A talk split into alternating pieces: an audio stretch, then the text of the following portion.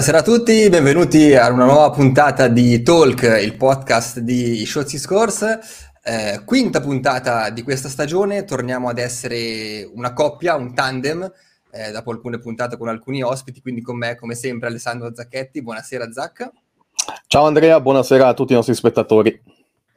Puntata in cui vogliamo parlare un po' delle primissime considerazioni e impressioni che abbiamo avuto dagli inizi di stagione di Ambri Piotta e Lugano, sono ancora naturalmente eh, delle con- considerazioni iniziali perché l'Ambria ha giocato eh, solamente tre partite, il Lugano eh, addirittura due, eh, però esatto c'è già qualcosa che, che, si può dire anche in generale sul resto della Lega, che come previsto è stato comunque eh, un inizio molto equilibrato tra le varie squadre con anche alcune sorprese.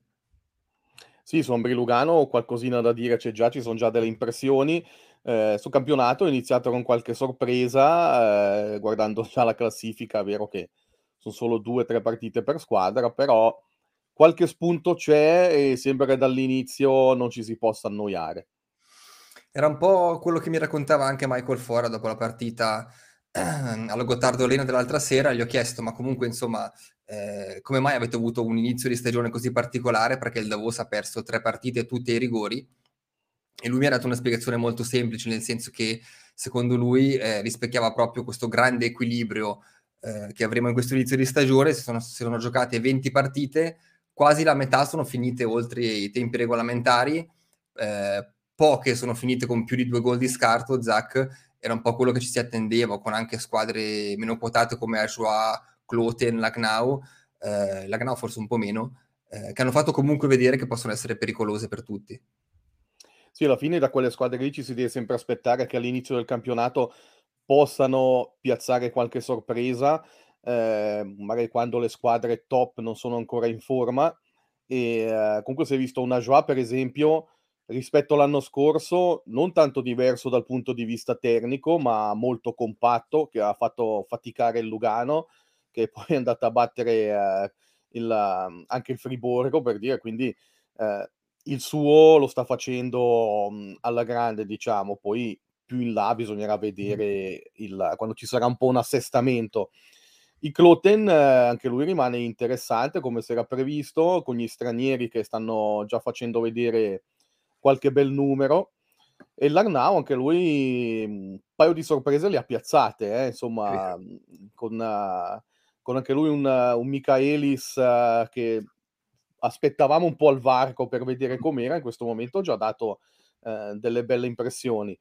Sul resto del campionato, è vero, molto equilibrio, l'abbiamo visto anche partite per esempio del Lugano contro lo Zurigo, eh, come hai detto tu del Davos che ha finito tre volte i rigori, eh, come ho detto prima, ci, penso ci sarà da divertirsi e sarà veramente, veramente molto combattuto. E per entrare sia nelle prime sei che poi nel, nelle restanti dieci, nelle restanti sei dalla, dalla decima in su sarà veramente, veramente dura. Penso che tu parlavi del Davos, abbiamo scoperto Bristet che si è rivelato subito essere spettacolare, magari un po' diverso da Bromé, eh, però sì. veramente velocissimo, con una grande tecnica, delle grandi mani. Abbiamo visto anche eh, due rigori molto belli segnati, segnati, da lui, uno contro l'Ambri. Eh, è una nuova attrazione per il campionato. Eh, e poi a lui aggiungerei anche il nome di Hang, eh, giocatore che avevo visto dal vivo la prima volta qui a Bellinzona nell'amichevole contro l'Ambri.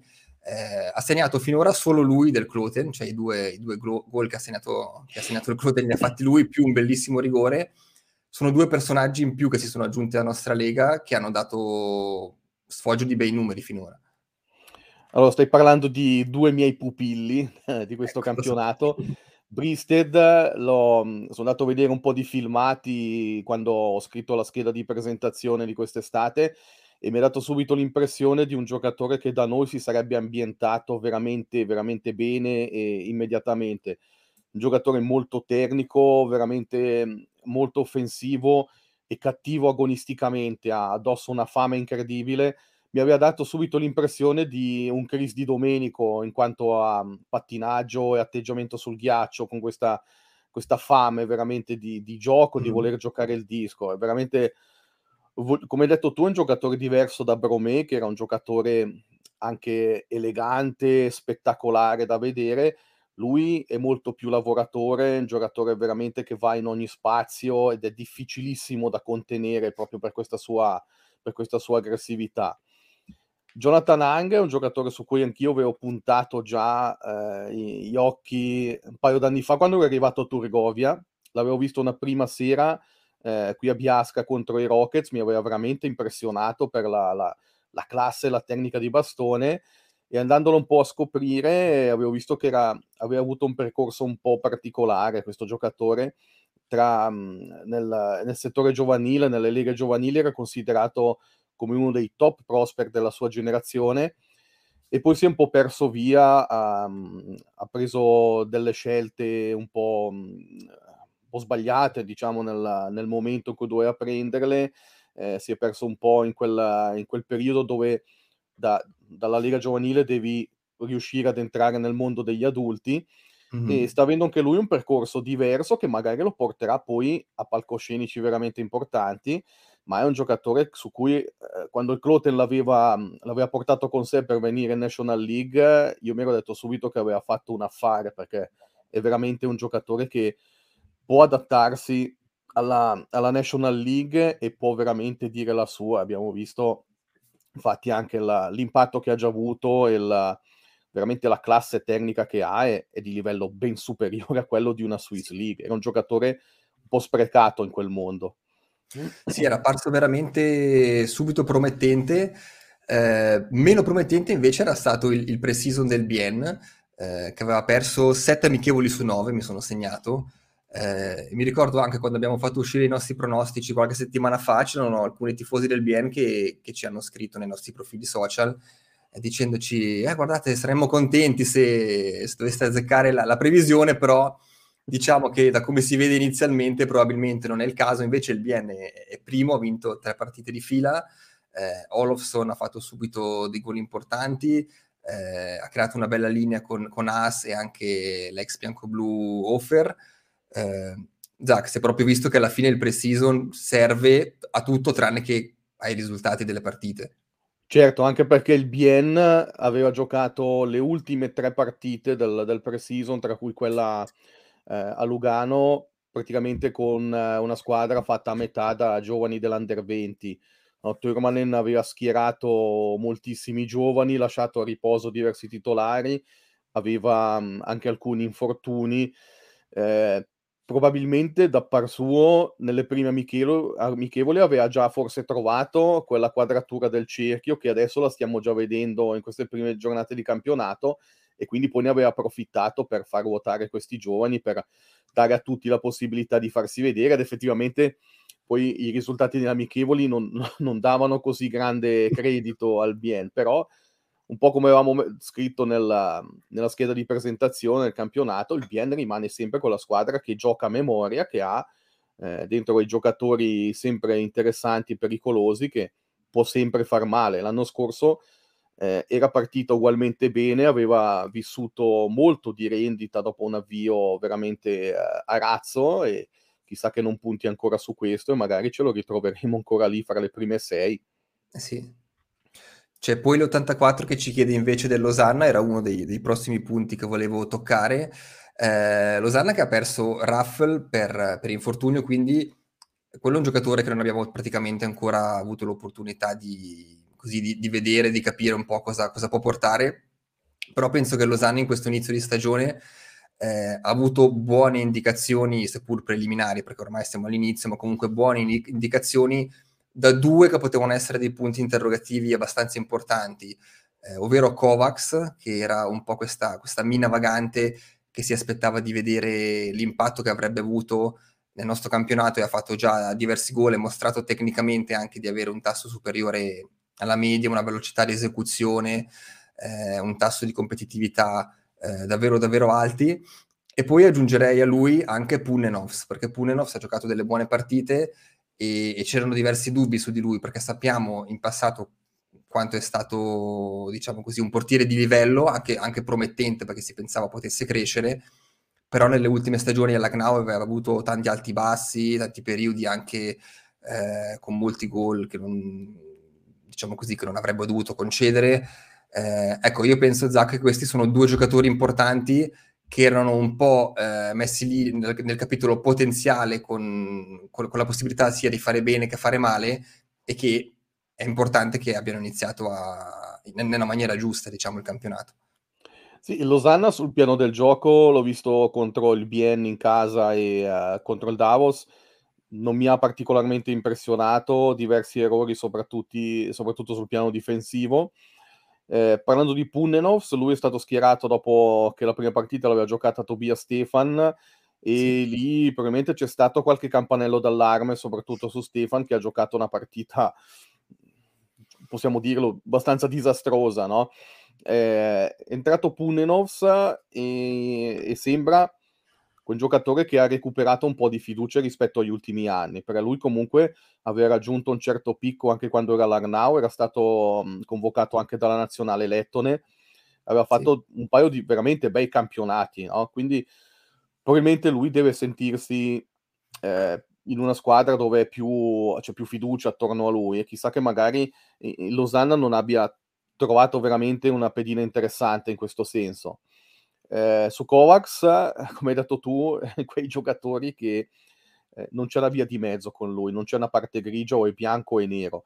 Eh, sappiamo della sua personalità particolare, dei suoi problemi che ha avuto e che sta cercando di risolvere, però veramente eh, mi ha impressionato soprattutto nella partita di Davos, eh, un paio di gol, uno spettacolare e un rigore incredibile giocatore che a livello tecnico, tu lo sai bene, eh, è un giocatore che poteva fare il salto in NHL, eh, sì. poi ha avuto appunto questi problemi, però preso complessivamente come livello tecnico di pattinaggio può veramente essere un crack qua da noi, eh, come però dal livello di testa può veramente invece eh, deludere profondamente. Per ora invece eh, ha fatto vedere di essere la, miglior par- la parte migliore di Kovacs e se andrà avanti così potrà essere veramente uno dei top del campionato. Sì, poi per lui probabilmente Losanna è il primo vero eh, capitolo iniziato veramente in maniera, insomma, da zero, in maniera fresca, perché sappiamo, lui appunto è stato coinvolto in questo incidente stradale con, con, le, con delle conseguenze tragiche.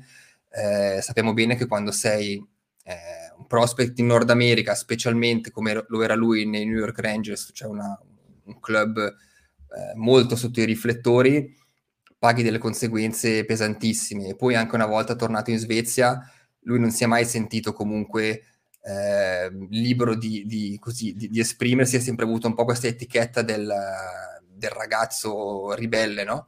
Sì. Quindi ha proprio voluto cambiare contesto per la prima volta in realtà da quando sono successe poi le complicazioni che lo hanno portato a avere una carriera fin qua difficile, magari qui davvero può riuscire a, a partire da zero. Eh, sul discorso invece dei portieri, è vero, il Losanna forse potrebbe avere quest'anno meno difficoltà di quelle che si potevano anche temere in fase di pronostico. Chi invece eh, potrebbe vedere queste difficoltà confermate è il Berna. Berna che ha avuto un inizio di campionato difficile anche per alcuni infortuni, perché eh, Sinura non, non ha ancora giocato Kaun, che è probabilmente uno dei giocatori più forti del campionato. Di Domenico ha saltato due partite per squalifica. Restano fuori Lehmann, è un difensore comunque eh, importante come Enauer ehm, ecco, il Berna probabilmente deve ancora un po' ingranare. Eh, c'è la famosa statistica del PDO, no? È un po' la statistica che, che eh,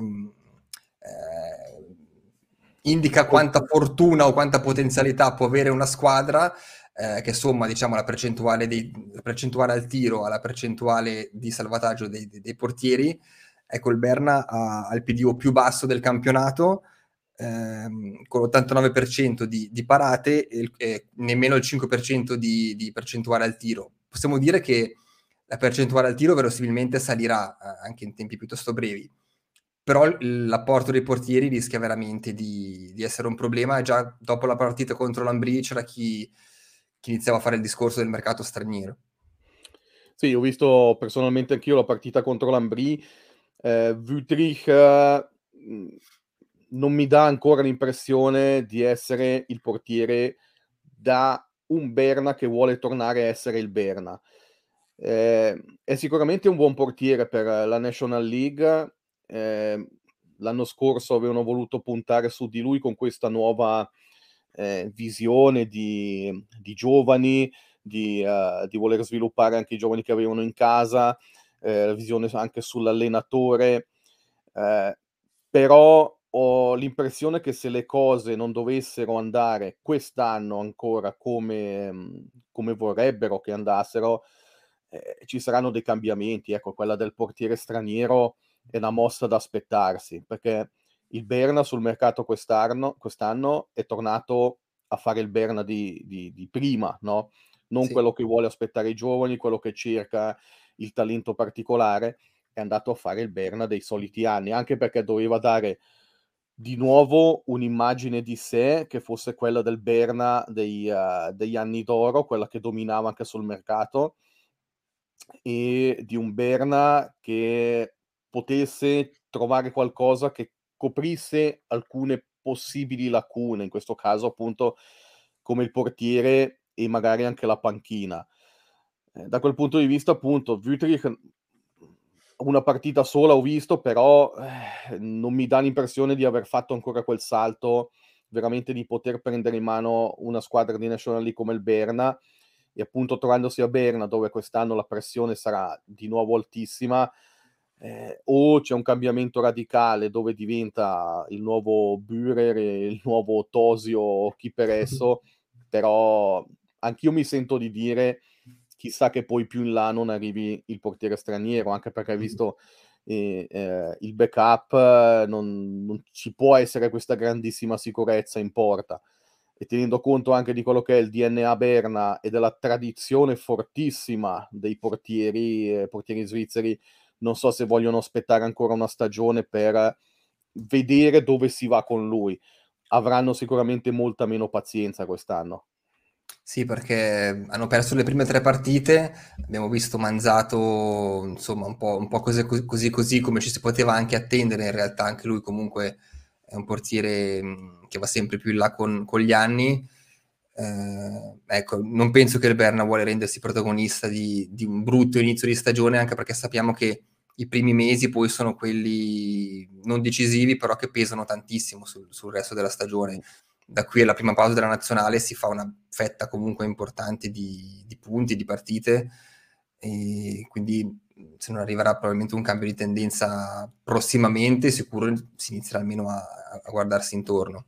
Poi è vero che, come hai detto tu, mancavano degli stranieri, stranieri probabilmente i due più forti che hanno, che hanno in squadra tra K1 e Di Domenico, però al di là di quello, quello che si è visto sul piano del gioco, dell'organizzazione difensiva, veramente ha convinto veramente poco quel Berna. Poi con tutti i meriti di un Ambri che ha fatto la sua bella partita, eh, sì. e lì proprio in quello si è visto la differenza. L'Ambri ha giocato una partita brillante, eh, a volte eh, a, a, momenti anche molto autoritaria, con personalità, e dall'altra parte c'era un Berna che mi è parso di dire siamo ancora ai punti dell'anno scorso, perché eh, al di là dei, dei, grandi acquisti c'è un Sven Berci eh, veramente nell'ombra, un Sivior che era il, praticamente lui che tirava un po' la carretta, ma Sivior eh, non ha neanche quel ruolo lì, non l'ha mai avuto neanche in NHL, non sarà nemmeno abituato a giocare 20 minuti a partita come gli sarà richiesto qua. Sì.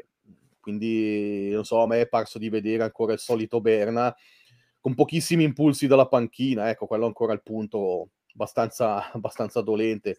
Eh, Irlanda Libera, appunto, parla di il Berna avrà ancora tanta pazienza con l'allenatore. Allora, l'allenatore Lundskog è un uomo di, di Raffiner, l'ha, l'ha, l'ha, portato da Davos, eh, era assistente di Volven da Davos, l'ha portato lì come il simbolo di un nuovo Berna, quel Berna che vo- parlavamo prima, che voleva essere un Berna più, uh, più prudente, che lavorasse di più sui giovani e anche in panchina voleva fare questo discorso qua se il Berna sta tornando quello degli anni scorsi che abbiamo detto sul mercato e come colpi di mercato vuole tornare ad essere il Berna eh, che fa la voce grossa, eh, con Lunskog non so quanta pazienza ci sarà quest'anno. Io penso che eh, nelle prossime dieci partite o ci sarà veramente un, un'inversione di tendenza oppure anche, anche Lunskog eh, potrebbe probabilmente pagare molto caro un, un avvio di stagione difficol- difficoltoso. Sì, alla fine tra tutte le, le, le, panchine della National League, lui e Fust sono i due allenatori un po', non voglio dire che sono fuori posto, però che sono più, diciamo così, sul, così in bilico tra il, tra, tra il doversi confermare e, e, e tra il rischio di, di, essere sostituiti. Diciamo che entrambi devono dimostrare di poter avere quella, quella posizione entrambi tra l'altro in club comunque con una certa ambizione, con dei certi mezzi anche finanziari, con delle certe tipologie di, di rose che devono, che devono rendere. Um, Volevo solo dire ancora una cosa sul Berna, no? c'è poi lì che dice non c'è più Luti no? come CM, però attenzione che Raffiner potrebbe anche essere la nuova versione di Luti, eh? non, è, non è che arriva Raffiner adesso è tutto rose e fiori, eh, come detto, Lunskog è un uomo di Raffiner, l'ha portato lui in pratica a Berna, eh, l'ha consigliato lui prima e poi la, la, la, gli ha dato ancora fiducia quando è arrivato, però appunto essendo un, uh, un, suo uomo non so quanto possa ancora aspettare, ci ha messo la faccia per questo, eh, appunto quindi non so quanto vorrà ancora aspettare. Raffiner noi l'abbiamo, magari i tifosi se lo ricordano più come giocatore, ma come dirigente è un dirigente tosto veramente, eh? quindi non, non, aspettiamoci che sia da meno di un Luti in certe decisioni.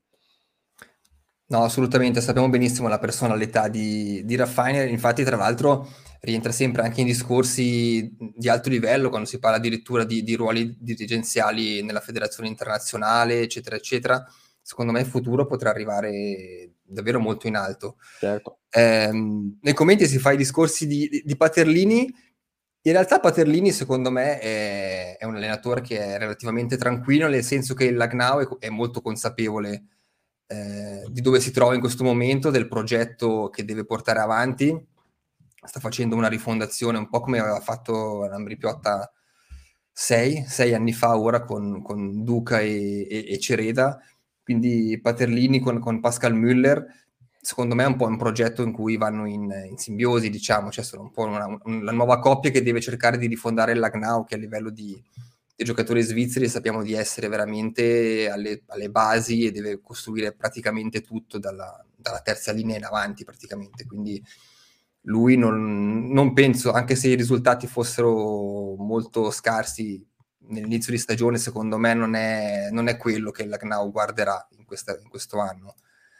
Eh, Ginevra Zaki invece si è confermato per quello che lo si aspettava, cioè con degli stranieri che hanno già avuto un, un grande impatto. Io naturalmente abbiamo visto solo le highlights, non le partite complete, però in quei 7-8 minuti di highlights i vari Omar, Kartikainen, Tömern e Svatanen sono quasi onnipresenti. Parentesi che chiudo su Paterlini prima di passare a, al Ginevra se volevamo magari fare un confronto con Lundskog, dico solo che Paterlini dietro ha un background molto importante, lui aveva già cominciato eh, come allenatore nelle leghe minori, poi ha passato alle nazionali giovanili svizzere per eh, 6-7 anni e poi ha fatto l'ultima gavetta col, con la Shot 4 in B. Eh, è un allenatore che comunque può far bene perché la sua esperienza se l'è fatta a differenza di altri esperimenti eh, secondo me lui può avere veramente un futuro come allenatore in National Hockey League, in National League, sì, non in National Hockey League magari. Chiusa parentesi, Ginevra, sì, come ce lo aspettavamo, eh, subito un grande impatto eh, da parte eh, di Artikainen, eh, ho visto mh, alcune highlights, un giocatore che, come avevamo detto, non è, non è veloce, non è mh, particolarmente esplosivo, però è sempre maledettamente al posto giusto, sa anticipare i tempi di gioco, uh, ha una grande intesa, subi- ha avuto subito una grande intesa con i compagni perché ha questa, uh, questa capacità appunto di leggere il gioco e capisce dove potrà finire il disco. Eh, secondo me lui veramente potrà avere un, un grande impatto su questa squadra. Eh, poi altri stranieri forse sono partiti, non dico un po' più a rilento, però Omar che abbiamo già visto le, le, le le sue magie che sa sempre fare e Tummernes che è ancora il, il, fulcro del gioco da dietro del, del, Ginevra. Per ora poche sorprese su di loro, mm. sì. Invece magari per chiudere sul, sulla Joie, eh, ma sorpresi sì e no, nel senso che forse non ci aspettavamo di vederli battere eh, chi era Friborgo e, e la Gnau e di perdere 1-0 a Lugano, quello sicuramente no. Poi è vero che eh, si sono basati anche in parte sui portieri, nel senso che, che Tim Wolf ha fatto una cinquantina di parate addirittura contro il Friburgo, quasi 40 contro l'Agnau. Eh, I loro stranieri, nonostante sulla carta siano probabilmente i più, i più deboli o comunque i, i, meno in luce della Lega, hanno invece prodotto tantissimo. Mi sembra che addirittura il, la Joie è, è, una delle squadre che ha ricevuto un contributo straniero finora più, più alto eh, e anche l'inizio stagione dove c'è tanta euforia, tanta voglia di, di dimostrare, c'è un nuovo, un nuovo staff tecnico, eh, bisognerà vedere se durerà, la prova è veramente, è veramente quella, Zach. Sì, io l'ho vista, ho visto solo delle highlights contro il Friburgo, poi l'ho visto comunque la prima partita contro il Lugano.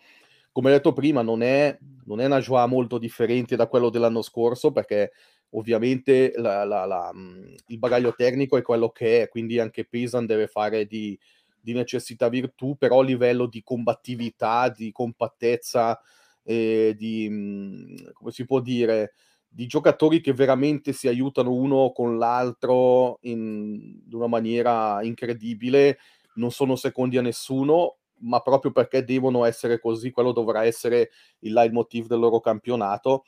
Quindi un po' di sorpresa sui risultati sì, perché trovarceli lì uh, con, già, con, già, 5 punti è abbastanza... 6, 5 punti, sì. È già abbastanza...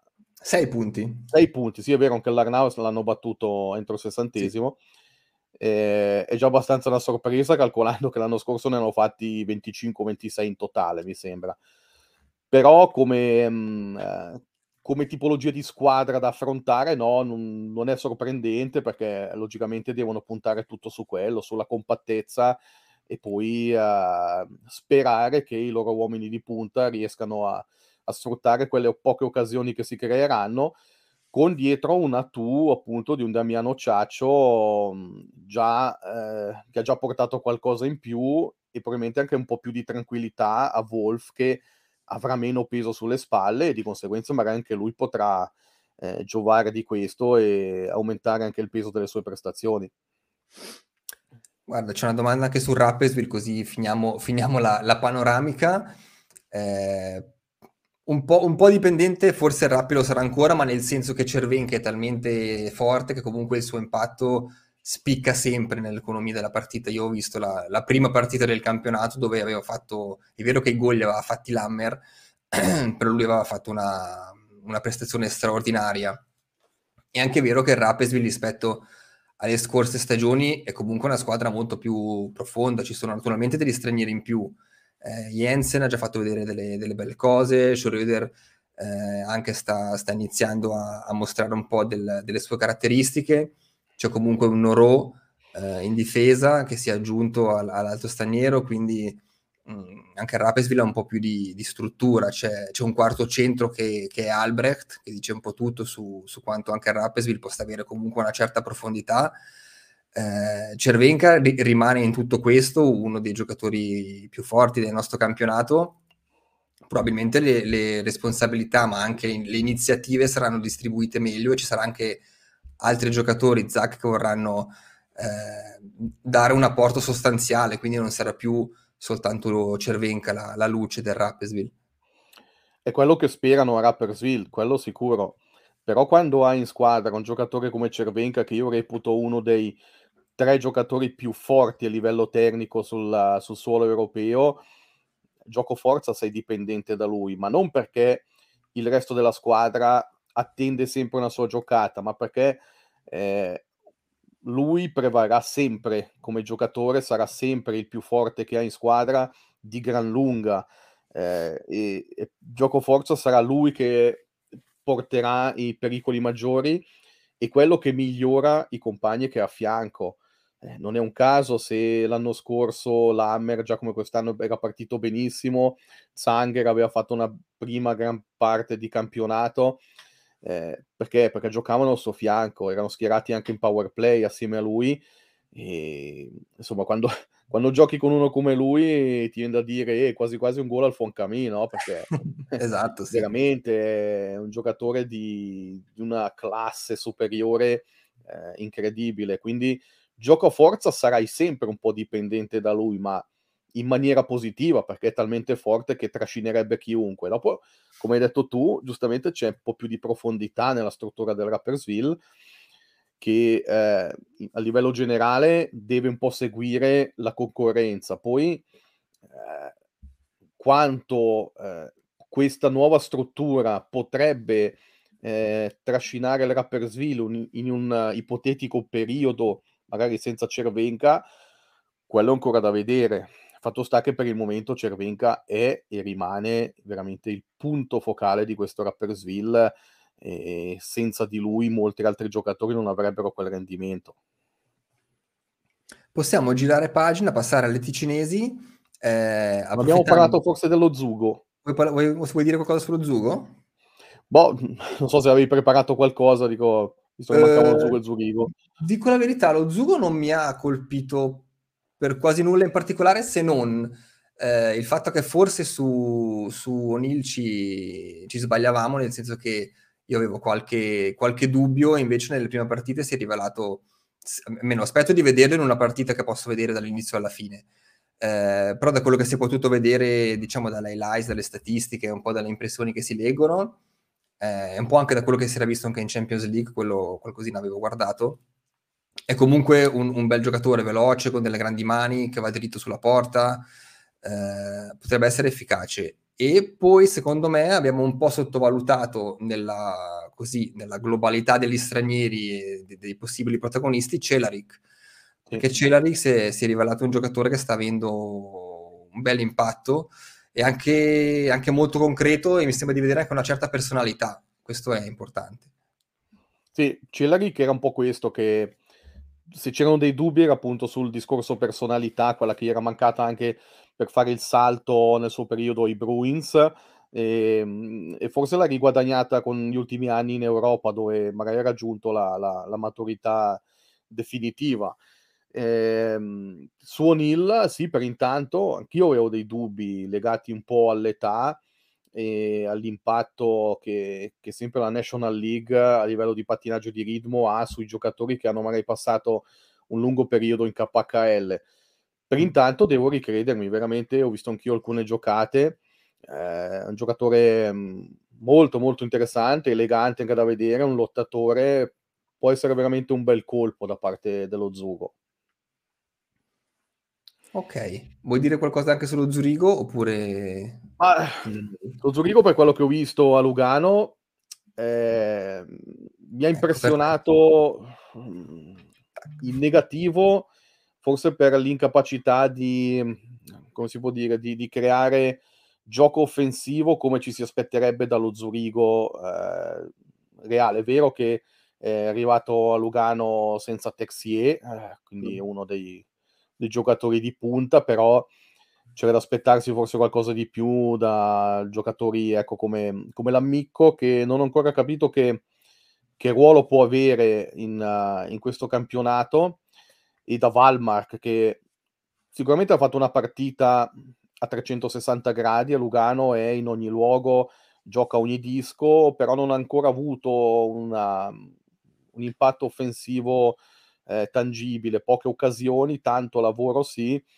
però a trascinare la, la maggior parte delle occasioni da rete erano ancora gli Andrighetto di turno, per dire. E poi mi ha impressionato veramente tanto Rubez. Rubez in porta ha fatto una partita incredibile. Eh, un giocatore eh, elegante, un portiere elegante, bello da vedere come stile, sicurissimo, veramente un grande portiere.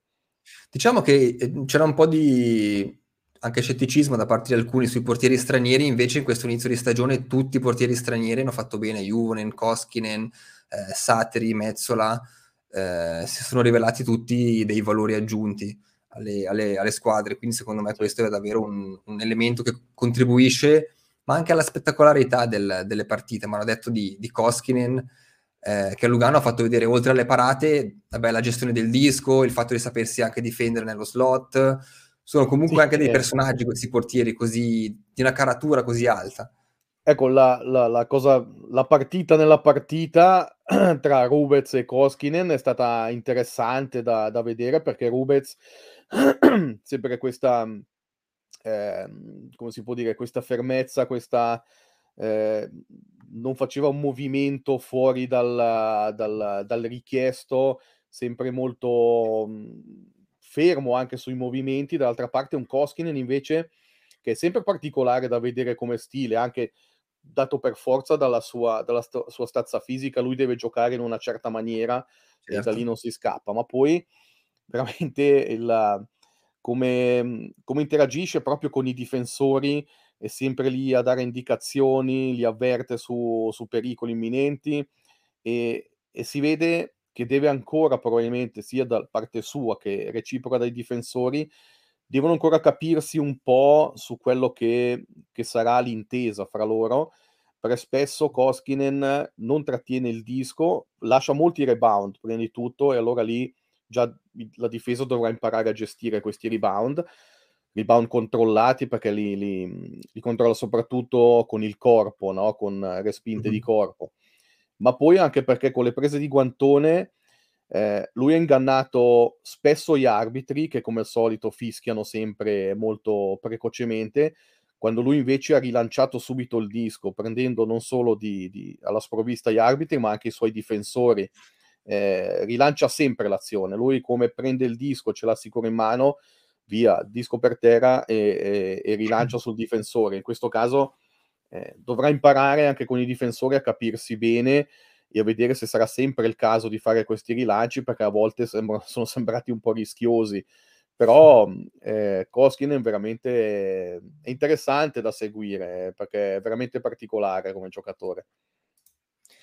Invece Sandro ci ricorda come effettivamente lo Zurigo non ha mai avuto dei, dei grandi inizi di campionato, quest'anno poi eh, affronteranno le prime otto, mi sembra, partite in trasferta, una cosa del genere per, per via della, del, dei lavori finali alla nuova pista, era successo qualche anno fa ad esempio anche, anche al Davos, però ecco, tornando velocissimamente ai discorsi prima sugli allenatori, Grönborg forse è un altro di quelli che è chiamato comunque questa stagione eh, a, a, consegnare il, il, pacchetto completo, cioè è in scadenza di contratto, lo Zurigo vuole tornare a vincere il campionato, se non dovesse andare fino in fondo, secondo me, visto anche quanto è richiesto a livello di mercato questo, questo allenatore, anche eh, d'oltreoceano, ricordiamo i, i, New Jersey Devils certo. che avevano fatto un'offerta anche concreta a lui, eh, difficilmente secondo me lo vedrei rimanere a Zurigo se non dovesse vincere.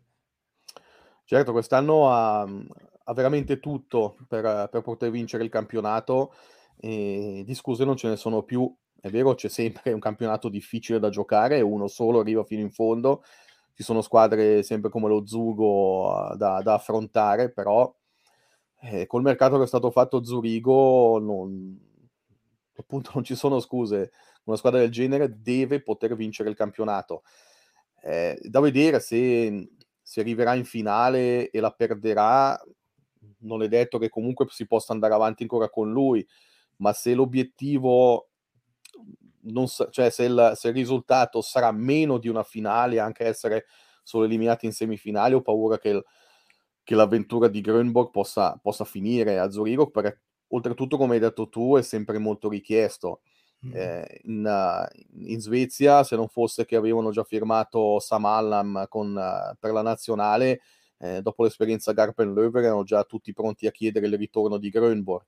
Aveva appunto queste sirene dalla NHL, eh, sicuramente adesso con la KHL sarà un, canale un po' chiuso, ma anche lì i maggiori club erano pronti a fare, a fare i ponti d'oro per lui.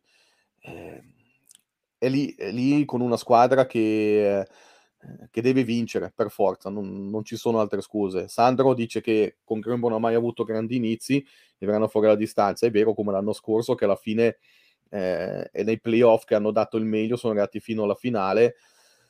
Però già il fatto di aver perso quella finale dopo un vantaggio di 3-0 nella serie, lì una, una prima piccola crepa si è aperta e quest'anno eh, penso che il, diciamo nel, nel, nel club a Zurigo difficilmente accetteranno un risultato che non sia quello della vittoria. Ok, possiamo passare allora alle, alle squadre ticinesi, eh, approfittando come, come, dicevo prima del messaggio di Frezzi Cassi, e lui dice, per quanto riguarda l'Ambri, è positivo che ci siano tanti marcatori diversi, struttura solida, infatti l'Ambri ha segnato 10 gol con 10 giocatori diversi, o è preoccupante che non sia emerso ancora uno scorer, per quanto sia presto naturalmente per dirlo dopo tre partite. Eh, secondo me eh, è esattamente il contrario, nel senso che Lambri voleva evitare assolutamente di essere dipendente da alcuni giocatori o da determinate linee per la sua fase offensiva. Era, era il grande problema della scorsa stagione questo. Eh, sappiamo benissimo, la scorsa stagione gli stranieri non hanno mai girato, eh, Kozun se n'è andato anche dopo, dopo alcuni mesi, Reghin non ha mai prodotto, Macmillan ha fatto il suo ma non è un giocatore chiamato a, a fare tanti punti e quindi Lambria era molto monod- monodimensionale, aveva trovato fortunatamente un Pestoni eccezionale che è funzionato nonostante nella sua linea ci fosse eh, al centro Grassi. E dico nonostante non perché Grassi abbia, già, abbia giocato male ma perché non era comunque il suo ruolo, non l'aveva praticamente mai fatto quindi non era evidente. Invece Pestoni ha fatto una grande stagione, ha un po' eh, sopperito alla mancanza degli stranieri, Zwerger ha fatto un po', un po su e giù, eh, e poi c'è stata la linea, quella con Burgler, eh, Heim e, e Knoebühler, che è stata la, la linea migliore della, dell'Ambrie, quindi eh, da quel punto di vista lì, per fortuna l'Ambrie ha trovato comunque la sua produzione offensiva da qualche altra parte. È vero che poi in quei momenti in cui eh, questi, questi due, tre, quattro giocatori. Possiamo metterci anche Fora in realtà, perché Fora in quel periodo che era mancato per infortunio era mancato mezzo reparto sostanzialmente, pur con gli alti e bassi che aveva anche lui, era troppo importante lo stesso.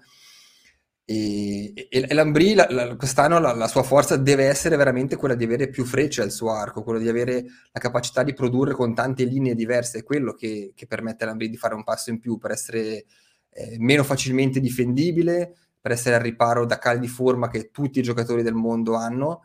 Eh, un campionato sappiamo che, che, è lungo. Quindi in realtà eh, in questo inizio di stagione l'Ambria ha avuto, secondo me, in questo senso degli ottimi segnali, perché ha avuto, come dicevamo, le linee che hanno tutti ottenuto dei punti, una quarta linea in cui si sta sviluppando dal basso una lotta, eh, perché abbiamo Trisconi, abbiamo Lionel Marchand, abbiamo anche Ofer che, che gioca in prima linea, però poi eh, nel momento in cui potrebbe entrare Macmillan, eh, rientra anche lui in una lotta in cui magari domani giocherà in prima linea con i cechi, la prossima volta si tornerà a avere Macmillan in prima e quindi anche lui rientra nella, nella battaglia della quarta linea. Eh, quindi secondo me da questo punto di vista Zach Lambri ha trovato un modo per, per arricchire il suo gioco nell'avere tante opzioni e tanti giocatori che possono segnare. Certo, quello come hai detto tu deve essere l'obiettivo per poter avere sempre la maggiore, eh, maggiore un ampio raggio di, di, soluzioni e non dipendere da, da, un solo giocatore. Però poi eh, quando verranno i momenti difficili, che come hai detto tu per tutti arriveranno, eh, dopo è lì che dovranno emergere magari i giocatori singoli, no? E da questo punto di vista penso che Spacek e Klapik abbiano già dimostrato di poter essere quei giocatori che nei momenti difficili possono risolvere la partita. Lambri aveva questi problemi prima che era troppo dipendente da certi giocatori, da pochi giocatori, e che poi però non riuscivano nei momenti difficili ad emergere il cambiamento maggiore è stato che appunto adesso Lambri è meno dipendente da pochi giocatori, ma può affidarsi su più, eh, più attaccanti o anche difensori che, eh, che, vanno a rete. Abbiamo già visto Ed cosa sa fare, ma che in più penso che abbia la, la non dico la certezza, però c'è già l'impressione che quei due o tre giocatori potrebbero poi rivelarsi quelli decisivi nei momenti difficili e lì sarebbe la soluzione perfetta. È quello che poi alla fine cercano tutti. Eh, I due giocatori che vedo di più, appunto, secondo me sono i due ciechi perché hanno già dato impressione di avere una, come si può dire, una, un'intesa già naturale. Ho visto sì, contro il Berna, sì. ho visto un po' di riflessi contro il Davos. Eh, diciamo che può essere un bene sulle due, sulle due cose, avere più giocatori che segnano e poi magari quando quei giocatori lì non riescono più a segnare, al momento arriva, arriva un momento difficile, eh, c'è, c'è, la possibilità di potersi comunque affidare su quelle individualità di classe che compensano poi eh, questi, questi, vuoti. Poi bisogna dire, secondo me, anche, anche due cose. Eh, qua poi l'84 dice che Zwerger non ha cominciato male. Secondo me Zwerger ha cominciato molto bene, nel senso che nella sua linea completata da Shore e, e Pestoni, lui è il giocatore che, che ha iniziato meglio, eh, nonostante abbia giocato solamente un amichevole e saltato parte della preparazione, come anche Shore. Um, questo, tra virgolette, è un buon segnale, nel senso che sappiamo benissimo che Pestoni potrà crescere, ha fatto il primo gol l'altra sera in maniera un po' fortunosa per un disco messo in mezzo, sicuramente anche lui crescerà e sappiamo che lo farà. Eh, Shore è un po' ancora un giocatore da, da, scoprire, fa vedere alcune cose in alcuni momenti, ha anche una bella presenza davanti alla porta, delle belle mani, eh, però sicuramente ha un, ha un, livello in più che, che, può raggiungere, ci vorrà nel suo caso, nel suo caso un po' di tempo. Eh, in generale anche pensando al fatto che l'Ambrissi non è stata la squadra peggiore, peggiore all'ingaggio in maniera netta, con mi sembra il 37%, adesso non me lo sono segnato, una cosa del genere, molto molto basso. Eh, quindi loro due e poi di riflesso l'intera linea potrà crescere tanto. Eh, la linea che ha iniziato meglio è non a caso quella di Knoibüller, Heim e, e Bürgler, con specialmente questi, questi ultimi due a segnare anche dei, dei, gol importanti perché è una linea già completamente collaudata. Eh, invece Spacek e, e Klapik hanno mostrato un potenziale netto, eh, non ancora pienamente sfruttato perché per loro è tutto nuovo, ci vuole tempo però mostrano già una tecnica, una velocità di esecuzione, una gestione del disco negli spazi stretti, secondo me molto molto promettente. C'è solo da mettere più, più in uso questi strumenti, però secondo me i tifosi dell'Ambri possono veramente rimanere sereni che questi due giocatori faranno comunque una, una buona stagione. Sì, quello eh, sicuramente. Eh... L'impressione che ho avuto contro, quando ho partita contro il Berna è che, soprattutto parlando di loro due, di Spacek e Klapik, eh, debbano trovare la regolarità di rendimento di cambio in cambio. No? Entravano in alcuni cambi, erano devastanti, veramente sì. eh, giocavano tra loro due eh, in spazi stretti, passaggi al volo, azioni veloci. Eh, poi però magari per due o tre cambi non si vedevano più e non toccavano più il disco. Penso che la sfida maggiore per loro forse più per per, che per Spacer, perché Spacer è già abituato, eh, era già emerso in un campionato difficile come quello, del, come quello svedese. Per Klapik soprattutto la sfida sarà appunto questa, mantenere quell'impatto su tutta la partita o perlomeno per più cambi possibili fino alla fine. E, e alla fine tu hai, hai, riassunto bene un po' il tutto, no? parlando anche di Burgler, di Heim, di queste linee, che, queste coppie che già funzionavano. Eh, ho sentito su, alla Gottardo Arena, eh, durante la partita contro il Berno, ho sentito una definizione che mi ha fatto sorridere, che però eh, definisce bene quello che sembra essere l'Ambri quest'anno, no? un Ambri che è la stessa, sempre, la, sempre la stessa squadra di Duca Cereda, con lo stesso spirito, lo stesso cuore, un po' come aveva detto Fora nell'intervista, sì. Con questi miglioramenti dati dagli stranieri. No? E uno ha detto, mi sembra un po' come quando da ragazzini si truccava il Moz, no? che andava sempre bene, ma poi andavi a prendere i pezzi per farlo andare di più e, e alla fine ti divertivi anche, perché veramente adesso ad Ambri non solo c'è la possibilità di vedere una squadra che può fare punti, che può lottare veramente per eh, in maniera più regolare rispetto a prima, ma i tifosi possono veramente divertirsi perché già Ed, Space e Clapic hanno fatto vedere comunque anche bei numeri, quindi sì, è un po' quella, quella definizione lì mi ha fatto sorridere, però penso sia, possa essere veramente veritiera. Secondo me Ed, tra l'altro, è il giocatore che sinora è stato il miglior giocatore dell'Ambri, davvero incredibile, tanti minuti, tanta qualità, tantissimi impulsi offensivi, gol importanti, ha segnato il rigore, un sacco di tiri bloccati, veramente anche più completo di quello che mi aspettavo, sono davvero impressionato positivamente finora. Um, c'è una domanda riguardante i portieri, eh, dove ci viene chiesto se secondo noi arriverà il momento in cui si farà giocare più un portiere rispetto ad un altro. Eh, Tartux dice intendo non solo in base alle sue prestazioni un intercalati come d'abitudine, ma bensì penso, anche secondo lo psicologico. Diciamo che Cereda ha sempre adottato una, una logica 1A, 1B, no? Cioè senza un, un netto titolare. Sì. Eh, questo secondo me adesso è molto difficile da, da rispondere. Mm, secondo me si andrà avanti, specialmente con anche tutti gli stranieri sani, con un, con un intercalarsi eh, adesso domani verosimilmente giocherà Cons, quindi poi si può immaginare che sabato giocherà Juvonen. Secondo me per, per l'inizio si andrà, si andrà, avanti così. Eh, probabilmente poi se un giocatore, un portiere diventa caldo, eh, magari potrà fare anche qualche back to back, oppure magari fare il, qualche partita di fila, magari martedì, venerdì. Ricordiamo che ci saranno anche alcune domeniche, quindi poi il calendario a un certo punto diventa anche un po' particolare però penso all'inizio è abbastanza difficile da, da, da immaginare. Zach, penso un po' come anche il discorso Koskinen Schlegel. Adesso Schlegel domani dovrebbe giocare la prima partita. È importante che anche lui inizi a mettere nelle gambe un po' di, un po di ghiaccio.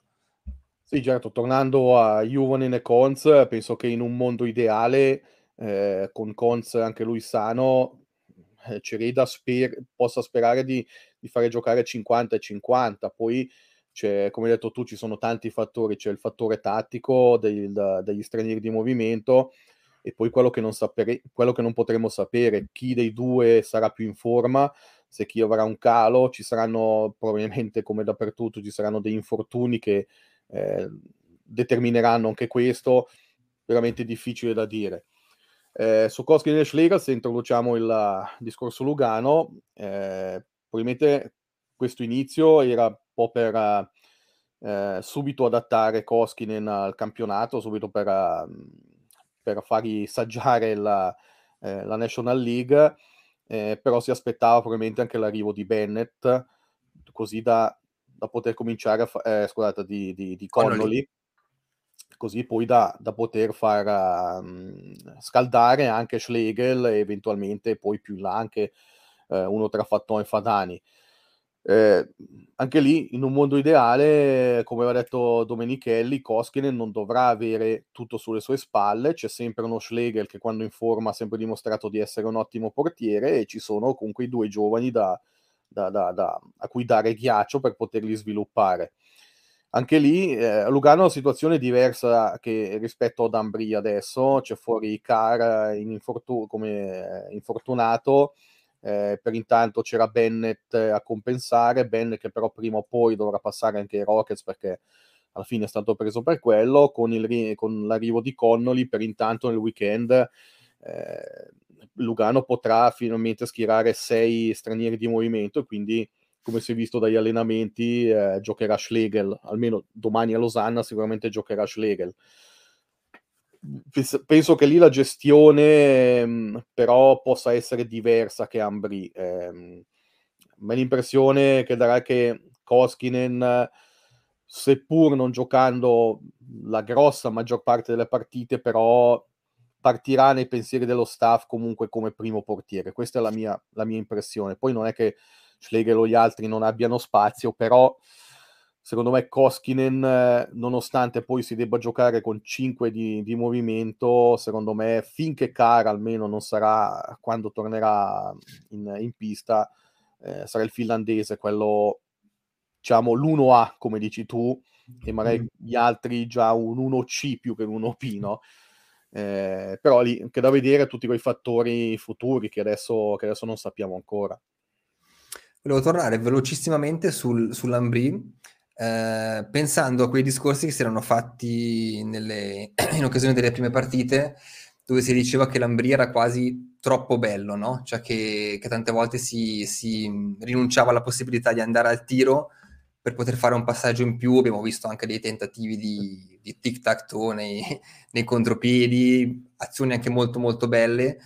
Um, questo nell'ottica di pensare ad avere più concretezza e nel timore che ad un certo punto, eh, giocando così, si possa perdere un po' di efficacia e magari pagarne il prezzo. No? Eh, ci sono un paio di dati statistici che ho, che ho riassunto. Ho fatto questa slide solo per Lambrini, nel senso che ha poco senso anche per Lambrini, nel senso che stiamo parlando di tre partite, quindi è veramente un espediente per, um, per, per discuterci sopra, non ha una valenza strettamente numerica attendibile, però il Lugano ancora meno perché ha giocato due partite, entrambe in casa, entrambe con l'1-0 di risultato, quindi diventava veramente parlare sul nulla. Ehm, a parte il fatto che l'Ambria è l'unica squadra che non è mai andata in, in svantaggio sinora, quindi è sempre o condotto nel risultato o, è, o giocato in situazione di, di parità, eh, secondo me i dati che, si possono, che possono far riflettere sono quelli che vediamo un po' riassunti qui, cioè che eh, L'Ambria è la penultima squadra per tiri effettuati, qua c'è un errore, quel 25 non deve essere una percentuale. Sono 25 tiri di media a partita, ma è la squadra migliore in termini di percentuale al tiro, praticamente il 13%. Eh, ha una statistica corsi molto negativa. Eh, il corsi è una statistica che praticamente cerca di riassumere quelli che sono eh, i momenti di pressione della tua squadra e degli avversari, no? Quindi viene ottenuto questo numero prendendo tutti i tiri tentati da, da, parte tua, cioè quelli finiti in porta, quelli bloccati, quelli finiti fuori, quelli finiti sui pali, e facendo lo stesso con quelli concessi agli avversari e ne esce un, um, un, un dato. E l'Ambri è, l, è, l, è, la squadra che ha corsi, uno dei corsi più bassi, se non addirittura il più basso della Lega, quindi vuol dire che in termini di volume di gioco eh, si è cercato di produrre meno degli avversari. C'è il famoso PDO che è molto alto, quindi questo eh, tendenzialmente mh, andrà a scendere avvicinandosi mh, a lungo andare sul, attorno al 100, con una percentuale al tiro che probabilmente si abbasserà e probabilmente un pochino anche l'efficacia dei portieri. E poi c'è la questione del, del power play, dove l'Ambri ha avuto sinora grande efficacia, e poi dopo parliamo del power play anche in relazione al, al Lugano. Eh, però Zacca, ecco, sono, sono sicuramente dati che anche vedendo le interviste così di, di Cereda, dei giocatori, si è consapevoli che comunque c'è un livello in più che l'Ambri può avere nel suo gioco a livello di intensità e anche di produzione, perché l'Ambri era una squadra abituata a, a basare il suo gioco sul volume, non, sul, non, strettamente sulla qualità, si dovrà tornare ad essere bilanciati un po' più su, su, quel, su quel, lato, eh, sfruttando poi la qualità in più che si ha per essere più efficaci, quello sì. È certo che con eh, certi giocatori in squadra poi viene quasi naturale a cercare certe giocate eh, e lì bisognerà imparare quando sarà il momento di quelle giocate da applauso e quando sarà invece il momento della concretezza. Eh, Cereda lo aveva fatto capire soprattutto dopo la partita contro il Berna di non essere ingannati troppo da certi risultati, da, da certe giocate, perché lui voleva tornare a vedere appunto uh, certi comportamenti da parte dell'Ambri che, che, non aveva visto paradossalmente in quella partita, ma che vuole tornare a vedere. E, e dietro ci sono questi numeri che, eh, che parlano anche chiaro. Eh, un, um, un, PDO al 108,4 veramente altissimo e sono quei numeri che caleranno in maniera naturale anche per via del power play. Avere un power play che ti tiene un 60% è vero che dopo tre partite è possibile, però sull'arco di un campionato un power play eh, veramente molto performante normalmente si attesta attorno al 22, 23%, 25% sì. per squadre che veramente eh, riescono a farlo andare alla grande. Quindi un po' tutto si assesterà. Eh, la, la, statistica, quella del, dello shooting, dei, dei tiri, eh, della, della, percentuale al tiro, in realtà non è così, è alta, ma nemmeno così eh, fuori di testa, perché una, la media del campionato normalmente si assesta attorno al 10-11%, quindi eh, è un dato che quello potrebbe anche rimanere così ed è un, ed è un ottimo dato. E credo che quando ci sarà quell'assestamento di questi numeri, eh, Lambri dovrà tornare, come hai detto tu, a, ad essere eh, più performante appunto sul volume di gioco e eh, tornare a gestire di più il disco. Ci sono stati dei momenti, ho visto anche contro il Davos, eh, dove forse Lambri si era tirato dentro fin troppo ancora nella sua vecchia identità di squadra che deve sempre per forza difendersi e aveva passato molti, eh, molti momenti ad inseguire il, il, disco. Ecco, deve imparare forse a passare più tempo col disco sul bastone. Eh, mm. È il miglioramento che ci si aspetta anche da una squadra che ha questi giocatori quest'anno, quindi poi di conseguenza verrà tutto, il volume di gioco, l'aggressività e la, mm, la, la cioè più si ha il disco sul bastone è, è, un'ovvietà, ma meno la squadra avversaria può rendersi pericolosa e anche lì quei dati lì poi cambieranno in negativo, però paradossalmente sarà un cambiamento positivo sul, sul gioco dell'Ambri e quindi con un assestamento poi si vedrà eh, probabilmente un gioco un po' più regolare, delle partite più stabili da parte dell'Ambri. Sono andato a vedere lo scorso anno le percentuali al tiro per avere un'idea. la media della Lega era il 9,2 e la miglior squadra era il Friburgo, il Friburgo con il 10,6. Ecco. È vero che quest'anno Uh, ma in realtà sarà curioso perché abbiamo attaccanti più forti eh, con l'aumento degli stranieri, ma anche portieri più forti, pensando anche lì agli stranieri. Quindi sarà, sarà interessante vedere dove si assesteranno questi, questi numeri. Um, il Lugano invece ha un po' il problema inverso, nel senso che leggendo i tuoi pezzi mi è sembrato di capire, specialmente contro lo Zurigo, che il Lugano produce anche abbastanza, però finora sfrutta molto poco. Sì, c'è, diciamo che eh, nell'intervista di Marco Müller ci sono delle parole che riassumono bene quello che, quello che deve fare il Lugano. Marco Müller ha detto: Sì, è vero, abbiamo penetrato veramente bene la, lo slot del, dello Zurigo, siamo sempre arrivati davanti a Rubez, a Rubez che ha sì fatto delle grandi parate, però lui ha detto: Non basta arrivare lì, bisogna prendere delle decisioni migliori dentro lo slot, ed è un po' quello che, che, c'è, che c'è stata come impressione generale eh, Lugano arrivava lì, poi la finalizzazione mancava, si faceva un passaggio invece che il tiro, si, si cercava a, a, tutti i costi il tiro preciso piuttosto che magari cercare il rebound del portiere o cercare la, di sfruttare anche il difensore a proprio favore. C'è un po' ehm, di, di, come si può dire, di fretta e di, di mancanza di lucidità in, in quel senso sotto porta. Questo a 5 contro 5. E, e, poi il problema è a livello di power play, che dopo so che vedremo un po' la, gli schemi che userà Lugano, i cambiamenti che sta facendo, eh, però la cosa buona è che Lugano produce, che sa come arrivare fino lì. Quello che dovrà cambiare sarà la, la, la decisione in fase di finalizzazione. In questo senso al momento manca, mancano dei giocatori all'appello che hanno un po' quel compito lì. Uno su tutti, due su tutti, diciamo, sono Luca Fazzini, mm-hmm. che soprattutto a livello di 5 contro 5 appare un po' slegato dalla sua linea, sembra un po', eh, come si può dire, un po' fuori dal gioco, fuori da, dal, come, dal centro della, dell'azione, ecco, sembra poi sempre voler cercare la soluzione personale a tutti i costi e, alla fine si sa che così non, non si va da nessuna parte. E l'altro che è ancora un po' da, da, da, attendere, ci si attende decisamente un altro livello anche in, quella, in quel caso lì, è Granlund.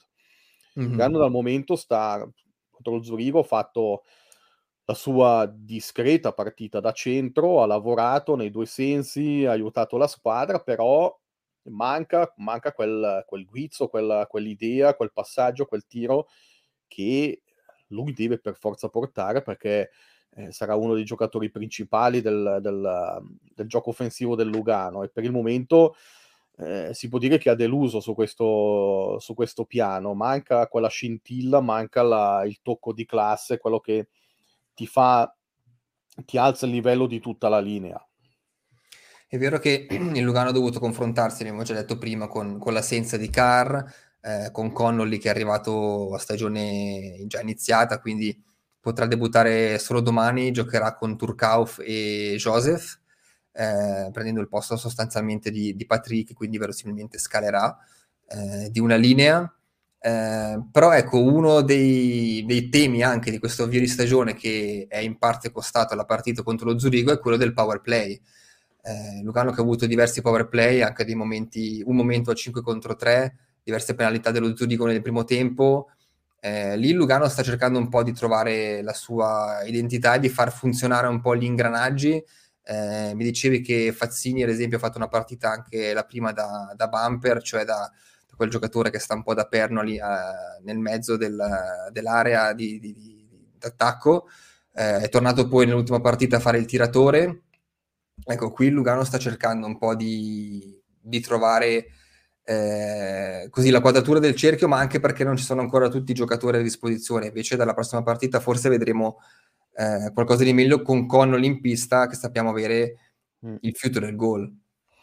Sì, eh, parlando, tornando su Fazzini, eh, mi ricordo una frase mm, che, che, ha, mm, che, aveva pronunciato il collega dell'RSI Omar Mesciale dopo la partita ad After Hockey, aveva detto Fazzini sembra in power play dove l'anno scorso era praticamente il terminale unico del power play mm-hmm. perché tutti i dischi della sua unità arrivavano a lui, cioè lo scopo era far arrivare il disco a lui per il tiro. Fazzini adesso sembra un po' soffrire il fatto di non essere più lui l'unica prima opzione per, uh, per il power play. Lugano si ritrova anche con un Caschi che può ricoprire quella posizione e Fazzini come era già stato provato l'anno scorso, ma quest'anno ancora di più, eh, sembra in power play, eh, giocherà come bumper davanti alla porta per, uh, per i rebound. E con tutte queste nuove opzioni che Lugano ha a livello di tiro, perché poi eh, abbiamo visto scambiarsi durante il power play di posizione anche alla Talo con Caschi, Anderson, eccetera, forse soffre un po' questa cosa di non essere più eh, l'unico vero terminale della, dell'azione. Eh, in tutto questo Lugano però ha tante grandissime opzioni. Quel giorno che troverà la quadratura del cerchio, oltretutto, come hai detto tu, adesso arriverà anche Connolly, che avrà sicuramente il suo ruolo importante nel power play. Eh, Max Orley avrà solo l'imbarazzo della scelta, mm. perché veramente le opzioni sono tantissime e lì veramente dovrà fare questo step in più eh, il power play. Ecco, io per curiosità, visto che eh, non ho visto dal vivo le partite del Lugano, però leggevo di questi, di questi problemi, sono andato un po' a vedere come ha giocato il Lugano riguardando quelle, quelle fasi. E ho visto che il Lugano applica uno di, di, dei sistemi di power play più in voga della NHL, che viene usato da, da tantissime squadre, che è il sistema chiamato 1-3-1, eh, che non è una novità, è un sistema che, che viene utilizzato da, da, una decina d'anni adesso, eh, che ha permesso ad esempio a squadre come Tampa Bay Lightning di avere successo, di vincere anche un paio di, di Stanley Cup. Era stato, eh, diciamo così, spinto e evoluto dai San Jose Sharks attorno al 2012, 2013, 2014, in quelle stagioni lì, e poi dall'esempio degli Sharks hanno iniziato così varie squadre a, ad utilizzarlo perché è un sistema che eh, ha veramente molti, molti punti efficaci. Eh, per capirlo meglio, ho fatto, visto che comunque eh, noi seguiamo tanto l'hockey, però poi questi tecnicismi è difficile da, da, compre- da, da comprenderli e, e anche da, accorgersi quando si guardano, quindi bisogna anche andare un po' a informarsi e capire come, come funzionano. Ho scoperto che c'è un bellissimo eh, articolo con, con un'infografica del New York Times che ha parlato un paio di anni fa proprio di questo fenomeno, cioè di questo nuovo schema di power play estremamente efficace, estremamente difficile da difendere e, e, e qua lo illustra benissimo, nel senso che mostra qui eh, i Tampa Bay Lightning schierati in power play contro i, i, New York Islanders e questa è esattamente l'impostazione che usa Lugano, dopo lo vedremo in un paio di, di screenshot. E, e, qua mostra eh, questa, questa, pagina interattiva del, del, New York Times che se volete vedere vi lascio eh, in chat con un link così magari poi potete andare a scoprirla più tardi perché è un po' interattiva eh, e mostra le varie, le varie componenti eh, che fanno funzionare questo tipo di power play. Ora qua vediamo eh, dei giocatori chiaramente di livello, di livello, mondiale come Sergachev sulla blu, Stamkos eh, e Kucherov pronti al one timer nei due lati, Palaz davanti alla porta e poi... Questo è Luna Park più che altro. Luna Park. per, per, per, dare, diciamo così, un confronto, il Lugano usa lo stesso, lo stesso schema, ma naturalmente, ad esempio, nella prima linea di, di, di power play ha Anderson sulla blu, Fazzini al posto di Stamkos, eh, Arcobello al posto di Kucherov, eh, Joseph al posto di Point che smista eh, il disco tra i, due, tra, diciamo, tra, i, tra i due ingaggi e poi Morini davanti al portiere per sfruttare rebound, deviazioni e, e fare un po' il, il classico casino davanti al portiere, no? E eh, l'aspetto interessante è questo, nel senso che eh, ogni giocatore, schierandosi così, ha sempre tre opzioni libere per gestire il disco, ovvero almeno due linee di passaggio oppure l'opzione di andare al tiro con sempre la possibilità di sfruttare un po', un po di traffico davanti, davanti, al portiere, generando anche molti gol su, su, su rebound. Eh, qua si può vedere anche il, le, le, tipologie di, di, giocatori che vengono impiegati per, per questo schema. Ad esempio, Kucherov eh, è nella posizione in cui idealmente si dovrebbe inserire uno dei tuoi migliori giocatori nel gestire il disco. Lugano qui ha Arcobello che, eh, diciamo, riveste un po' questo ruolo di, di regista. Um, dall'altra parte abbiamo il tuo best shooter, il miglior, il miglior tiratore, che nel caso del Lugano è Fazzini, quindi anche qui il profilo è, è abbastanza eh, in linea con quello che è l'idea di questo schema. Qui al momento abbiamo, abbiamo Joseph, che è un giocatore comunque, abbiamo saputo, abbastanza pericoloso. Um, Mourini davanti al portiere, anche lui molto bravo eh, nel, nel, nel, fare spazio. Nell'altra linea di power play, ad esempio, qui c'è, c'è Turkauf. E poi un, un regista sulla blu, come può essere Calle Anderson, eh, poi Lugano naturalmente in squadra anche Caschi e, e Alatalo. Questo è molto interessante e nel caso, eh, ad esempio, della partita dell'altro giorno contro lo Zurigo, possiamo rivedere e, e, e riconoscere questo, questo, schema proprio in, in come Lugano viene messo in pista, esattamente come abbiamo visto nell'esempio di prima, con Arcobello a fare da regista, Joseph lì nel mezzo, Anderson sulla, sulla blu e Fazzini pronto a tirare. Eh, e questo invece è la, è la, seconda unità. Idealmente, in realtà, questo è lo screenshot che, che ho preso dalla, dalla, partita. Idealmente, visto che comunque il power play è un... È, è, ci vuole comunque movimento, perché un power play statico non è mai efficace. Quindi, idealmente, per essere al massimo dell'efficacia, Caschi e Alatro dovrebbero invertirsi, così Caschi ha la possibilità di fare il one-timer in zona TCS, diciamo. Sì. Eh, però ecco, è un po' da immaginare come... Oggi leggevo un bel esempio, è un po' da immaginare come se tutti i giocatori che formano il power play fossero collegati da un, da un filo, no? Da una corda che deve sempre essere alla stessa tensione, quindi se uno si sposta, di conseguenza deve muoversi anche l'altro per tenere sempre i fili alla stessa distanza. Zach, sulla carta, pensando anche al discorso di Fazzini di prima, questa è un'idea che potrebbe rendere il Lugano comunque efficace quando le cose inizieranno a girare. Certo perché ha tutti i giocatori ideali da mettere in ogni posizione. Eh, i, i, due tiratori eh, sono a quel punto lì Fazzini e Caschi, due tiratori ideali, uno per unità. Da, davanti Joseph, Morini, Turcauf immagino adesso Connolly dovrebbe poter prendere uno di, di, quelle due posizioni o in mezzo allo slot eh, all'altezza appunto di Joseph o proprio come bumper davanti alla porta come Morini.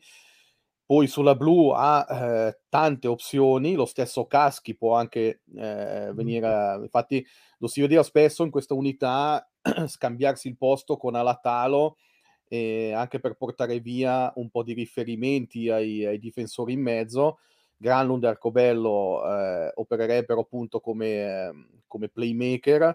Abbiamo visto in alcuni frangenti anche Marco Müller giocare eh, in quel ruolo lì, quindi le opzioni ci sono. Ehm, Max Orley già a Ginevra amava giocare, non, non ricordo se con questo schema già, ma comunque con un power play abbastanza ibrido nel suo, nel suo muoversi perché faceva spesso ruotare sempre tre giocatori da un lato, no? quindi eh, si scambiavano in, in, triangolo questi giocatori per portare via eh, i riferimenti, eh, sapendo comunque di poter contare sul giocatore, per esempio come era Löffel a Ginevra, che poteva eh, schierare sia come tiratore basso che come blue liner, ecco, quindi cercava, c'era anche questo movimento, come hai detto tu, il power play deve essere sempre movi- in movimento e, e, con questi giocatori puoi sempre eh, far girare il, uh, il, lo schema. Eh, Lugano questo, questo, schema lo si è visto non sempre l'anno scorso e credo che adesso andrà veramente mh, perfezionato bene perché eh, l'idea c'è, manca l'efficacia manca l'efficacia, c'è un po' di prevedibilità nel, nello spostamento del disco che deve essere molto più rapido, però abbiamo visto come soprattutto davanti alla porta, se il, gi- il disco gira bene da una parte e dall'altra, per la difesa, per il box avversario, ci sarà sempre un giocatore in più libero da, da dover inseguire. Quindi eh, tra uno tra Turkauf e Müller eh, in questo caso sarà sempre libero e questo diventa un problema per il box perché non hai più un solo giocatore nello slot da controllare con eh, magari l'altro che invece è all'altezza della linea rossa dietro la porta. Eh, lì diventa un problema perché se poi hai due giocatori come Müller e Turkauf che sono comunque capaci di farsi spazio anche nello slot eh, può veramente diventare una, un power play pericoloso da, da gestire. Poi è un problema quando hai ad esempio un Fazzini o un Arcobello eh, al, diciamo, alle ali e devi tenere d'occhio i due giocatori nello slot, alto e basso, quindi devi esatto. lasciare spazio alle ali e lì quando arrivano i tiri al volo da, dai giocatori giusti è veramente, è veramente, difficile capire dove andare. Infatti per difendere mm. questo schema solitamente si usa quel box play che si definisce un po' a, a diamante, no? cioè a, esatto. a rombo, diciamo, per cercare di, di, di, di compensare un po' la, lo schieramento che è veramente molto insidioso il pericolo può veramente arrivare sia dalle linee centrali, qui se, se ad esempio qua Caschi dovesse andare al tiro, eh, il portiere dello Zurigo ha 1, 2, 3, 4, 5 giocatori davanti a lui praticamente, quindi mm. sia a livello di visuale che di deviazioni può veramente succedere di tutto.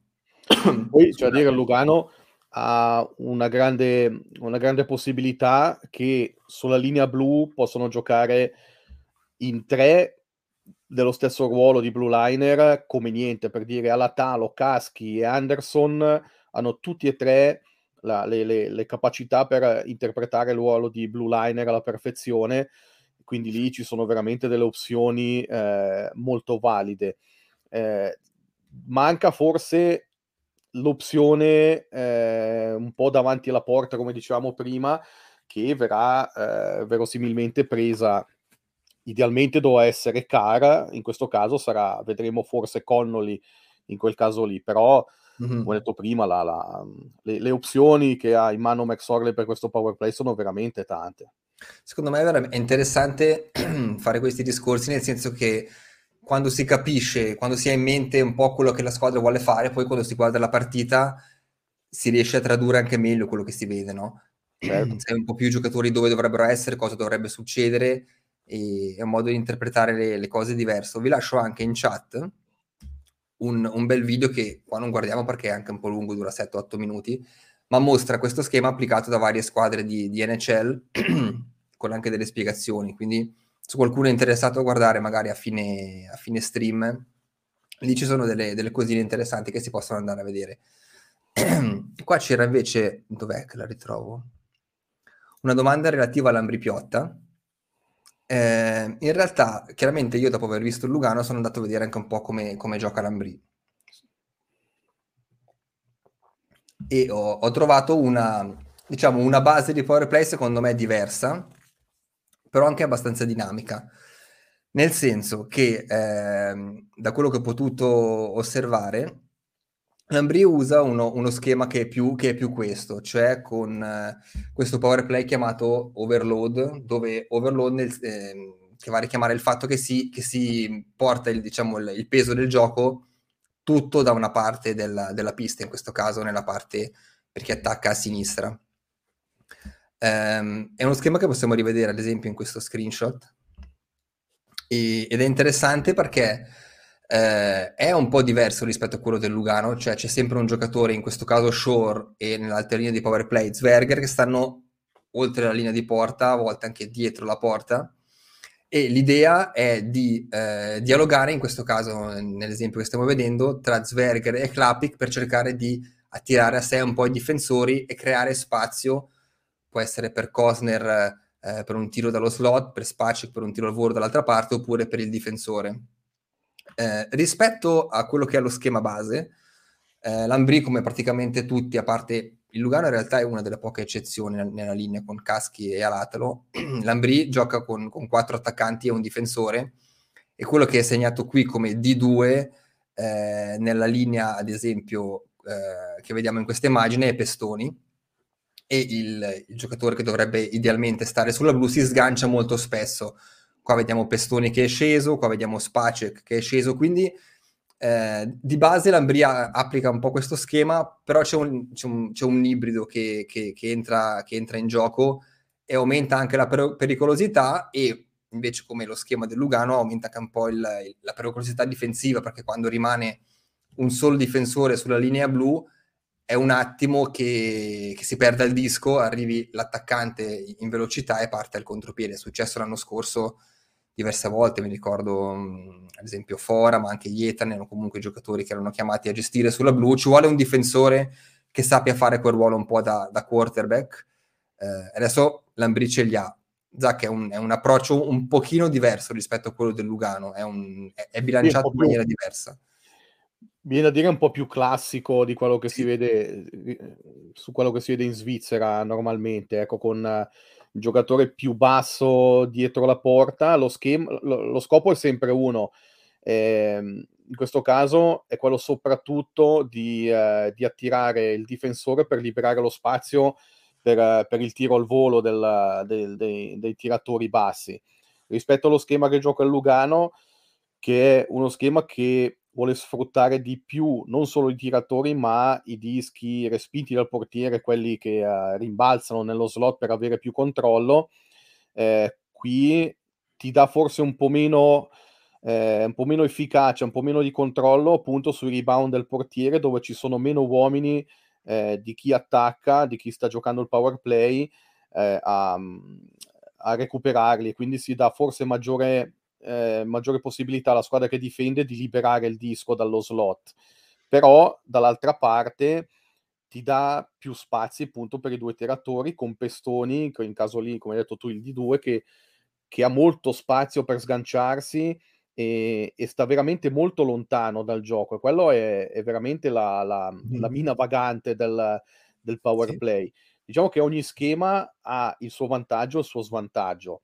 Eh, nello schema del Lugano forse i tiratori restano un po' più coperti, nel senso che hanno magari meno spazio per, per tirare, però c'è più controllo nel, del disco nello slot. In questo caso il disco nello slot forse ha meno controllo da parte della squadra che attacca, però i tiratori lì veramente possono far male, avere eh, soluzioni eh, più veloci. L'abbiamo visto nella, con l'altra unità di power play contro il Berna, si è visto benissimo lo schema tra Spacek e Klapik, eh, con Klapik che giocando nel, appunto lì a destra dove è adesso Pestoni, Ecco, sì. non so se sia addirittura questo qua il... Questo è il gol. Ecco, questo è il questo gol. Gol, sì. Il vantaggio è che con uh, il... Um, lì vediamo il... Uh, adesso mi ricordo chi era Sivior, mi sembra, il, il top scorer del Berna, che è dovuto scendere sì. verso Clapic, ma in realtà qui Clapic ha già il disco. Quando Sivior si è accorto del, del disco creato Clapic, era molto più distante, e Clapic ha avuto tutto il tempo per far sedere il difensore e il portiere e poter tirare, no? Quindi se hai lì un tiratore che è bravo anche nella, nella gestione del disco e, e, nel tiro successivo, hai veramente molto molto tempo per, per, prendere una decisione. Quindi questo è il vantaggio di questo schema. Poi, e quindi eh... dall'altra parte invece si vede come Spacek in questo momento abbia veramente tanto spazio e tanto tempo a disposizione. E questo porta molto, molto vantaggio a chi ha, ha due potenziali tiratori dalle due parti. È quello, che volevo, è quello a cui volevo arrivare, nel senso che qui Clapic tira e segna, però possiamo vedere da questo fermo immagine che, ad esempio, un passaggio a Spacek, anche se può essere a rischio di, di intercetto, oppure un passaggio a Zverger e poi da Zverger a Spacek, può aprire una nuova opportunità da gol ed è quello che è successo nel gol successivo, nel 4 ecco. a 1 il quarto gol dell'Ambri dove Spacek poi ha avuto un po' di fortuna nel suo tiro che si è rivelato anche un po' così, è, è caduto un po' a palombella. Eh, però è nato da una, dalla seconda opzione che Krapik potrebbe avere in questo, in questo, modo, cioè o andare al mm. tiro oppure far proseguire l'azione che porta eh, a un'altra opzione di, di, di, tiro. Questo secondo me sono, sono cose interessanti da, da riguardare poi a, a, a priori. Sì, che poi ogni squadra lo, lo, gestirà poi in base anche ai giocatori che ha. L'Ambri certo. gioca con questo schema e sembra che per il momento eh, funzioni bene. Il Lugano lo gioca con uno schema che vuole un po' più dominare davanti al portiere, allo slot. Zalanders eh, dice il problema del tipo del power del Lugano che perso il disco il 90%, 90% delle volte viene liberato. E infatti, se si è fatto caso, veniva sempre liberato da quella zona eh, lì nello slot dove eh, idealmente doveva esserci i due giocatori a, a, a, a, coprire quella zona ed è lì che manca ancora la, l'automatismo, è lì che quei giocatori dovranno essere bravi a dominare soprattutto fisicamente la, quella parte, quel, il famoso cono eh, dello slot basso. Da lì via eh, si apriranno tutte le opzioni eh, quello dell'Ambri è diverso, come detto, ognuno gioca un power play che eh, si adatta anche meglio ai suoi giocatori. Dopo eh, non c'è la soluzione perfetta. Eh, da una parte c'è un vantaggio, dall'altra c'è uno svantaggio e viceversa. Esatto. Eh, guarda, l'unico, l'unico, punto che mi ero segnato, a meno che non arrivino altri, altri spunti dalla chat, è Calle Anderson, nel senso che Calle Anderson è un po' uno di quei giocatori, prima parlavamo di, pensiamo a Losanna, parlavamo di Kovacs, parlavamo di, di Punenovs, cioè di questi giocatori con alto potenziale che però erano anche lì come un po' punti di domanda, nel senso chissà come iniziano, chissà come reagiscono a un cambiamento, chissà se reagiranno a una scorsa stagione così così.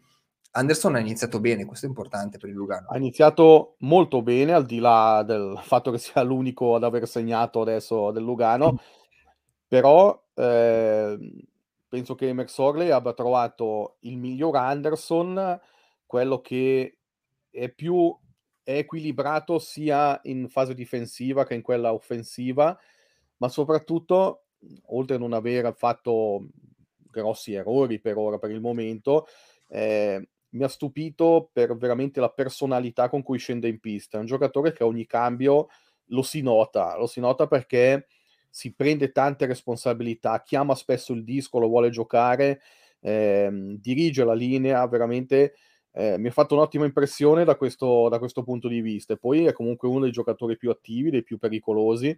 Anche contro lo Zurigo ha avuto probabilmente l'occasione migliore da gol eh, che è stata stoppata in maniera con grande classe da Rubez con una, uno sgancio che era praticamente sarebbe stata la fotocopia del gol di Ed eh, contro il Berna. Eh, però sì, veramente eh, queste due prime partite Anderson complessivamente è stato probabilmente il miglior giocatore eh, del Lugano assieme a Koskinen e Mirko Müller. Ok, allora direi che siamo pronti per, per guardare il weekend. Eh, Ambri che domani andrà a Porrontui per, per sfidare la Joie, Lugano che invece intraprenderà la prima trasferta stagionale facendo visita a Ginevra, Ginevra che eh, non avrà De Clou tra i pali che, che, purtroppo ha confermato la sua grande fragilità fisica. Eh, magari facciamo solo due parole per concludere su, su queste trasferte. in merito a quello dell'Ambri mi è piaciuto molto il, così lo spunto che ha dato il nostro collega e, e amico Dominic von Burg ieri a, sulle, sulle, frequenze di, di Teleticino, nel senso che lui diceva che eh, sì, l'anno scorso l'Ambria ha vinto anche in quell'occasione le prime tre partite del, del campionato. Quest'anno la trasferta in casa della Joie arriva come quarta partita, l'anno scorso mi sembra fosse la, la quinta se non sbaglio. Eh, però ci ricordiamo tutti come, come era andata, cioè l'Ambri battuto eh, 4-0, la Joie che ha ottenuto la sua, la sua prima vittoria e Ambri che era stato abbastanza messo sotto dalla foga, dall'entusiasmo di, di questa Joie e non aveva saputo rispondere. Eh, sono situazioni comunque diverse, squadre diverse, eh, però per l'Ambria è vero, è, è un po' un, un test interessante eh, contro un avversario che ha iniziato bene, che è comunque sulla carta inferiore, ma che non vuol dire niente alla fine poi quando, quando c'è il primo ingaggio. Quindi sarà veramente, veramente interessante vederlo e se l'Ambri dovesse trovare una conferma eh, potrebbe essere ancora più sulla buona strada dopo, dopo, i segnali dati finora. Quindi secondo me domani avremo una partita molto interessante da seguire, uguale Zach per il Lugano, nel senso che la prima trasferta la trasferta più lunga che si può avere nel nostro campionato, con poi la sfida di giocare il back-to-back il giorno dopo contro, se non sbaglio, il Losanna in casa. Eh, quindi diciamo Lugano ha avuto un primo weekend che, che, era più abbordabile con la Joie e lo Zurigo entrambi in casa, anche se lo Zurigo era molto quotato. Ora inizia, tra virgolette, il campionato vero, con, con degli ostacoli in più. Certo, eh, all'inizio di stagione Domenichelli e lo staff avevano detto di voler vedere una partenza più lanciata rispetto all'anno scorso. Certo è che eh, si sa benissimo le difficoltà di prendere ritmo con un campionato del genere Mm. La trasferta di, di, Ginevra rimane difficile. Eh, nonostante questo, Lugano l'anno scorso in trasferta a Ginevra aveva sempre fatto quasi meglio che in casa contro, contro il Granata, aveva sempre giocato abbastanza bene pur venendo anche sconfitto. Eh, sarà, l'interesse sarà probabilmente molto su Connolly. Domani vedrà il suo esordio, ci sarà in porta Schlegel.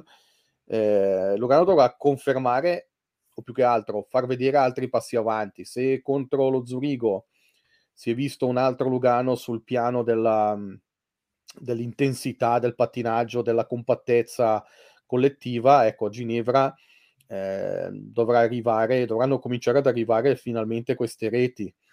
Eh, nelle prime due partite la difesa ha tenuto bene, anche contro i Lions eh, ha fatto sostanzialmente una buona partita. Eh, Koskinen aveva parato bene, ma non aveva quasi mai fatto delle parate, quelle, mhmm, quelle veramente salva partita, no? non ha mai mm-hmm. dovuto compiere interventi miracolosi. Quindi da quel lato lì, sul lato difensivo, per ora sembra iniziato bene. È l'attacco che dovrà dare, dovrà dare delle risposte di quello che abbiamo appena parlato, il power play anche. Contro Losanna sarà interessante perché sono curioso anch'io di vedere che Losanna ci troveremo e anche lì eh, sarà missione difficile per il Lugano, ma dovranno arrivare i punti a questo, a questo punto, perché altrimenti ci può già essere qualcuno che scappa e poi sarà duro andare a riprenderli, anche se siamo solo all'inizio, però se si vuole la partenza tranquilla e a razzo, adesso i punti devono arrivare. Bene, allora direi che possiamo mettere il, il punto finale su, su questa puntata del, del nostro podcast. Abbiamo fatto una chiacchierata abbastanza, penso, completa su, sul campionato e un po' sulla situazione di, di Ambripiotta e Lugano. Eh, grazie per, per, averci seguito, siamo stati in tanti anche questa sera. Zalandez ci chiede il pronostico per il derby, però è ancora un po' presto, no? Direi di aspettare il weekend. Eh, per... Anche, se, anche, se, è vero che non avremo un'altra puntata del podcast prima del derby, però sicuramente sarà, ecco, sarà un bel derby perché sì, le due squadre comunque arriveranno secondo me in un momento a prescindere interessante. L'Ambri è già molto rodato, nel senso che ha trovato la, la chimica il bilancio delle sue linee praticamente a, nemmeno a metà del pre-season, cioè è partito con un'idea, è sempre arrivato lì. Il Lugano adesso ha due partite per uh, bilanciare un po' l'innesto di, di Connolly, eh, sarà sicuramente un bel derby.